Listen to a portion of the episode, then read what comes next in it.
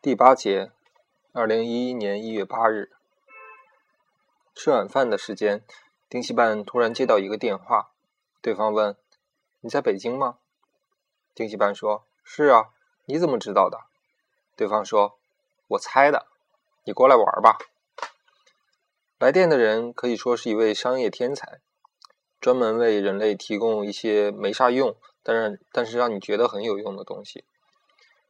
举个例子说吧，他先制造出汽车，告诉你有了这东西可以不用走路，你觉得不错，买了汽车，然后他又制造出跑步机，告诉你老开车不走路对健康不好。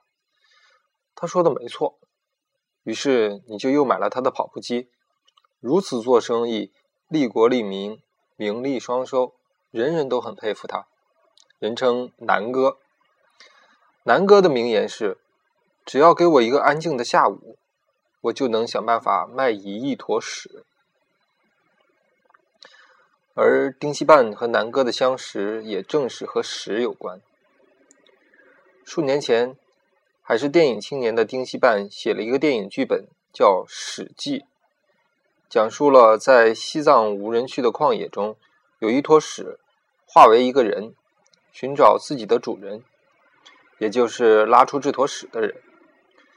历经千辛万苦，中间还跟一个屁谈了一场缥缈的恋爱，从西藏无人区一直到大都市上海浦东，终于找到了他的主人。然而没想到的是，一场腥风血雨的杀戮就此开始。这个集奇幻、史诗、西部公路、荒诞变态、寻根人文、武打暴力、时尚爱情等等类型元素于一身的剧本，发在网上后引起了南哥的注意。于是南哥联系上了丁西半，邀请他到上海一叙。我觉得你这个片子不错，不过片名得改一改，叫到底是谁拉了这坨屎，怎么样？南哥说，这个不太好吧？我是想拍成一部史诗片，像《指环王》那种，拍3部，那种在国内不行的，挣不到钱。你得用一个充分点的理由调动观众的好奇心。观众的好奇是什么呀？就是谁拉了这坨屎？说着，南哥用手做了一个拥抱的动作。这么大的一坨屎，这是不是太大了？一定要大，必须得大，大才能镇得住人，让人过目不忘。可我想象中它是挺小的。其实我的灵感来自小蝌蚪找妈妈。等片子火了，我们也可以再拍一部动画片，水墨动画，拿大奖。然后再做成网游。对了，你有没有想过找哪个明星来演这坨屎呢？周杰伦怎么样？我想用新人，找朋友演吧。演屎我的朋友都很在行。那你觉得片子需要投资多少钱？南哥的心理预计大概是1亿到2亿左右。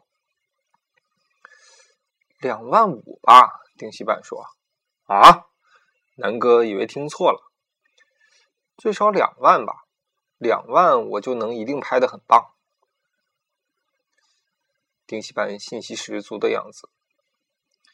南哥是何等聪明的人，他马上明白了眼前这个小伙子是个傻子，但有着许多奇思妙想，所以失望之余，倒也愿意交一个这样特别的朋友。好，我马上就给你2万5，你去拍吧。南哥笑了笑。丁西半拿了这2万5之后，当然没有拍出《史记》或者是谁拉了这坨屎。他拿着钱到处去找合适演屁的姑娘，因为他决定自己演那坨屎。结果钱很快花光了，屁也没找到。哪个姑娘会愿意演屁呢？还没片酬，还要露点。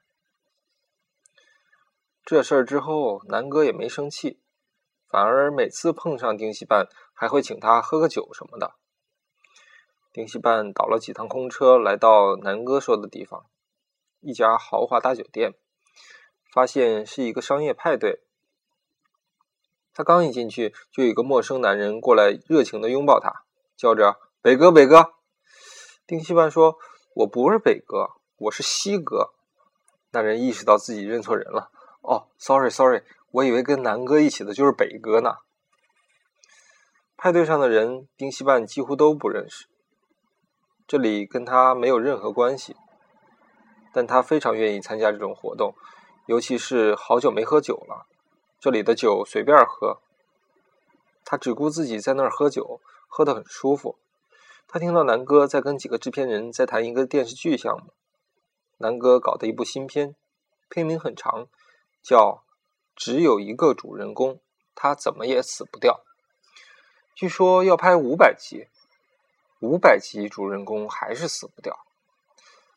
按南哥的做事风格，拍完这500集之后，一定还会有500集叫只有一个主人公2，怎样才能让他死掉。丁西半喝啊喝啊，喝多了。第9节，2011年1月9日，一群朋友约他在小饭馆吃东西又喝酒，有朋友拿了2个包给他，